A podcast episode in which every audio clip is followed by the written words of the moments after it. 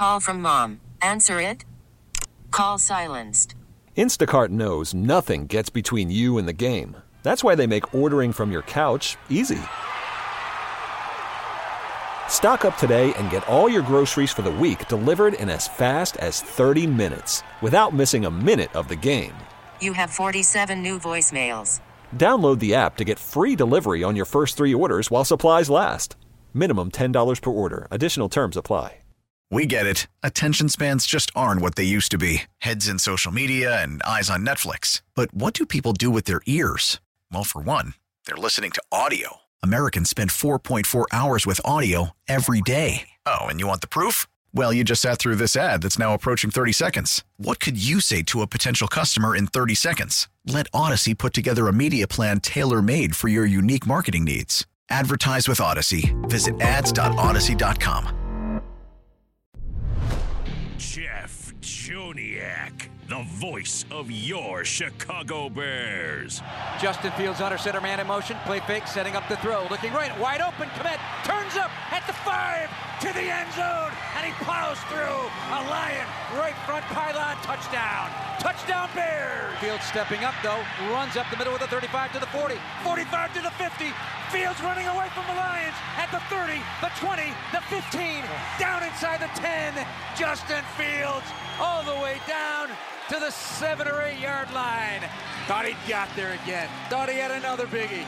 He did. This one, 61 yards for Justin Fields. Snap, orbit motion, fake the screen left. They throw the screen right. Swift inside the 20 to the 15, 10 end zone. Nobody touched him for the touchdown.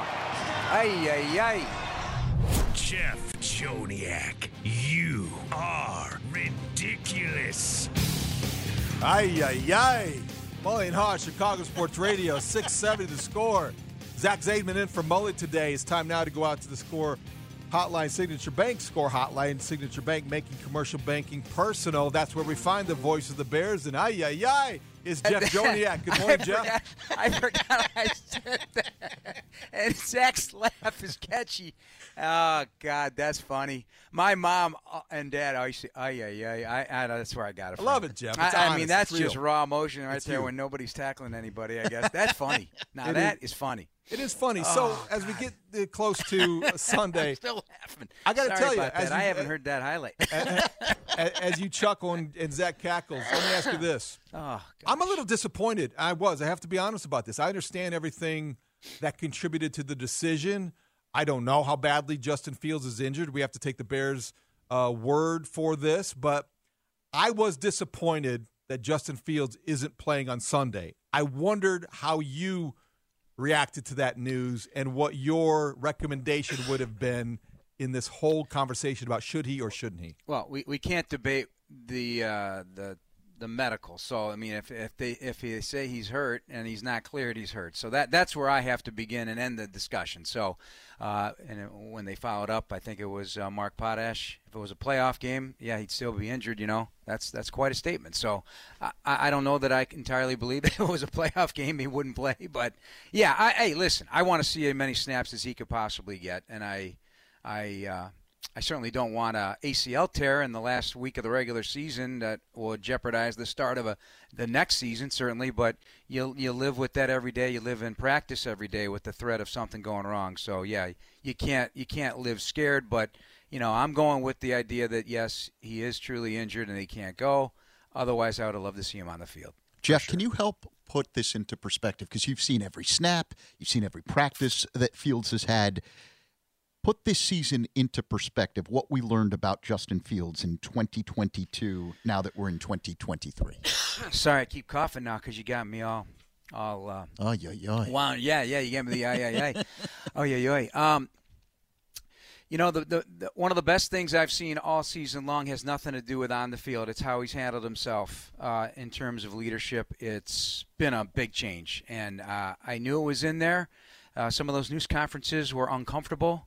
Uh, he just didn't feel uh, like he was happy. If he was annoyed, I don't know. But I, I just love the fact he's kind of taken a, a different approach, and it's it's very good. I think it's one it's necessary because everybody's watching, every teammate's watching. They're, they they they watch those live feeds that the Bears put out, much like anybody else does, and or they'll go back to it. I, know it happens. So it's important to represent the way uh, that you have to as the number one guy, and he is the number one guy. This is his team until further notice, and. Uh, that's the way you got to be. But but secondly, it was just an awakening of the explosiveness of him. His first NFL touch, if I'm not mistaken, was a rushing touchdown. They put him in there. Matt Nagy did, and you know that's that that's what he does best at the moment. But he didn't do that in college, which is the the irony of the whole thing. So he had plenty of time to find his uh, his weaponry at, at, Ohio State, and he threw the football a ton. So that's the next step is just polishing that up, learning the trigger from the pocket. You know, and I don't want to keep going on with this long answer, but I want to bring up something if you want to talk about something else, just about developing as a passer, because I recently read a story in the LA Times about Steve Young. But anyway, go ahead, ask me some more stuff. Well, no, you open that right, door. Well, you just I don't want to ramble. Fields to a Hall of Famer, Jeff. No, no, no, no, no, thought. no, no, no, no, no. So you know, I, I, I saw a quote, a, a separate quote months ago. I may have brought it up on here. Steve Young said the only reason he became a passer and not think about ejecting the pocket every time was Sid Gilman. Sid Gilman, who was a crotchety guy, uh, but an outstanding, legendary uh, coach. Uh, he basically said, "Listen, until you figure out how to way to throw from the pocket and stop ejecting and, and just going past one progression and go, you know, you're never going to realize your potential. So he literally tied his feet up with rope and made him at practice not run. And I'm not suggesting that Justin doesn't run, but th- this was important. That was a turning moment because he was quick to just take off and go. And so you fast forward. Steve Young learned that from St- uh, Sid Gilman with the LA Express in the USFL in 1984. And he was in the dog days of his career. He almost quit football. And and then he had a horrible time with Tampa Bay. And then he had to sit behind Joe Montana and it was public enemy number 1 when he, he took over for one legend only to become another. But 2014, there's a quote from Steve Young. It says, "Hey, uh, Colin Kaepernick has to stop relying so much on his rushing ability and become a pocket passer. They should literally tie his legs up. And and that's exactly what happened to Steve Young. Now now I'm not suggesting again that that you just take away all that, but I do and I think it's all been mentioned. Ryan Poles mentioned it, Matt Eberflus mentioned it Monday night on the coaches show. Justin's mentioned it. Yes, triggering from the pocket and polishing that up will be the next step because you know he has a great arm. We know he did it at Ohio State, and he'll do it in the future once he feels like uh, that part of his game will expand and, and, and, and develop. Ryan Poles had a lot of stuff to say to you regarding Justin Fields as a passer. Can you take us to that next level when when we watch him from a passing standpoint? Because I think people were shocked that why, why is Justin Fields to blame for some of the passing issues? What's the next step for him as a passer? Can you take us through some of those things that we need to see from the quarterback, regardless of the weapons and the offensive line? Well, you know, the clutch time fourth quarter. You know, I, I look at this this game against Minnesota, even though it, doesn't, you know, it's not a it's not a needle mover, obviously. Uh, but you know, the Bears and the Minnesota Vikings in the first half are, have the same number of points scored the fourth quarter and the second half, things changed dramatically, and that has been this, the Vikings story all season long. They found a way to come back from games eight times in the fourth quarter, including against the Bears. So again, that takes again, it's a cliche and it's it's a statement, but it's true. It's all eleven. There's many different gears involved. Obviously, I mentioned last week, Zach, the short passing game the swing passes. I mean, Jared Goff, I, I think he was 85 to 90 percent completion percentage on screen passes this year. Uh, that's just the screen, the flare outs, the dump offs, you know, little check downs to the backs and the tight ends. Uh, though that has to get better in terms of accuracy. That's just fundamentals and footwork and getting your shoulders. I saw a highlight, it was featured on Twitter, Jarrett Stidham last week being chased by two 49ers. He knows he was going to get crunched, and Justin's been crunched plenty this, this season and in his career and has weathered it. He is one tough son of a gun, and that's another thing we've learned about him. You're not going to find him any tougher. That is for sure. And he is gutsy. But he, at the last second, got himself shoulders and feet squared to the target, and Davante Adams wide open and completed the pass and got destroyed. But it was one heck of a play, and he's made those, and, and just more of those, more of all of that. Did Jarrett Stidham remind you of Kenny Stabler? no, because he's a righty.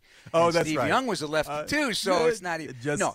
But I, I will. I'm surprised at one thing. I, you know, they listed Steve Young at 6'2", 215. I didn't think he was uh, that uh, chunky. Yeah, I didn't think so either. That's Yeah. solid. Like, he Yeah. can Yeah, he's solid, solid, He carries yeah. it well, Jeff. Husky.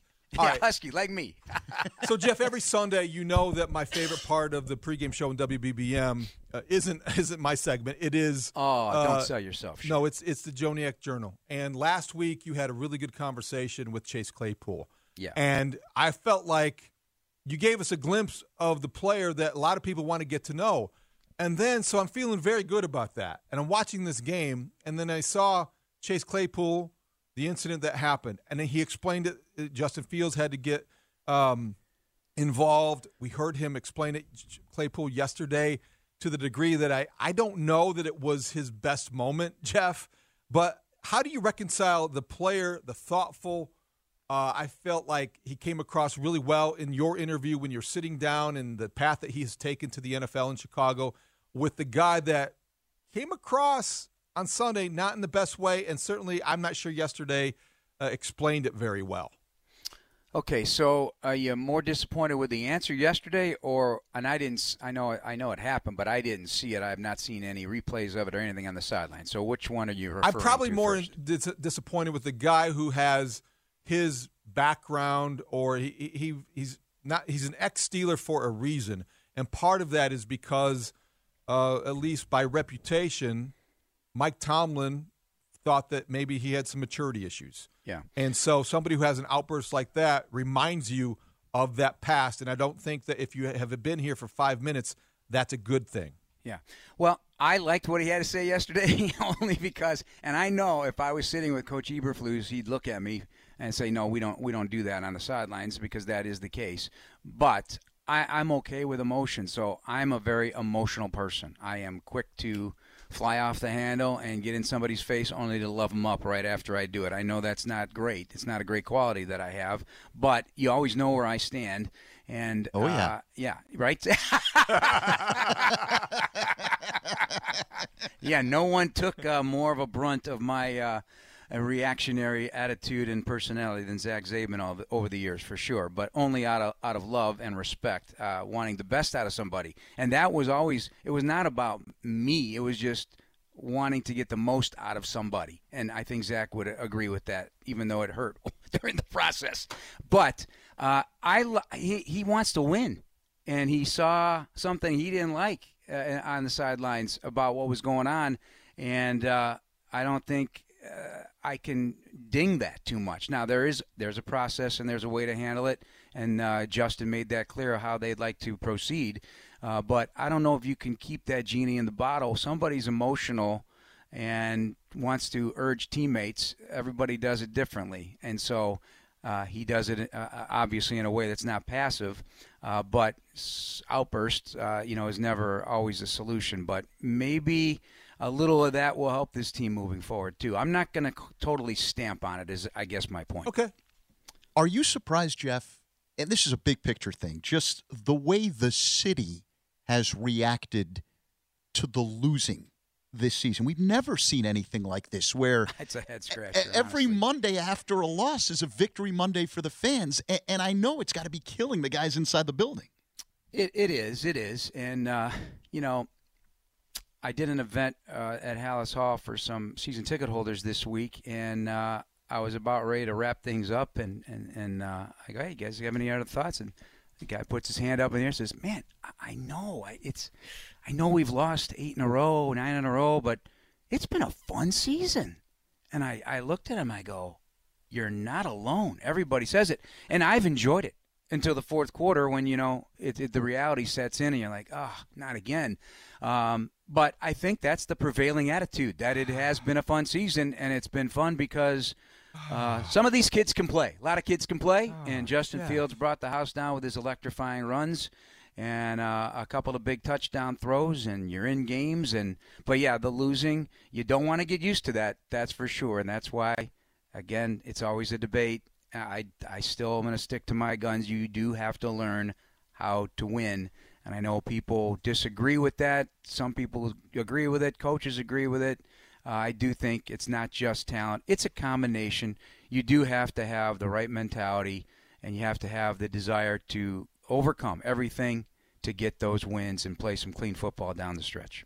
It's pretty. Uh, it's not very crowded on this island, but I'm I live here, Jeff, and and, and I I want you to I want you that? to elaborate on what is fun. There, this year you will have called in all likelihood 14 losses. No other no other play-by-play man in Bears history, even going back to the beginning of, of, of football, has called 14 losses in a single season of the Chicago Bears.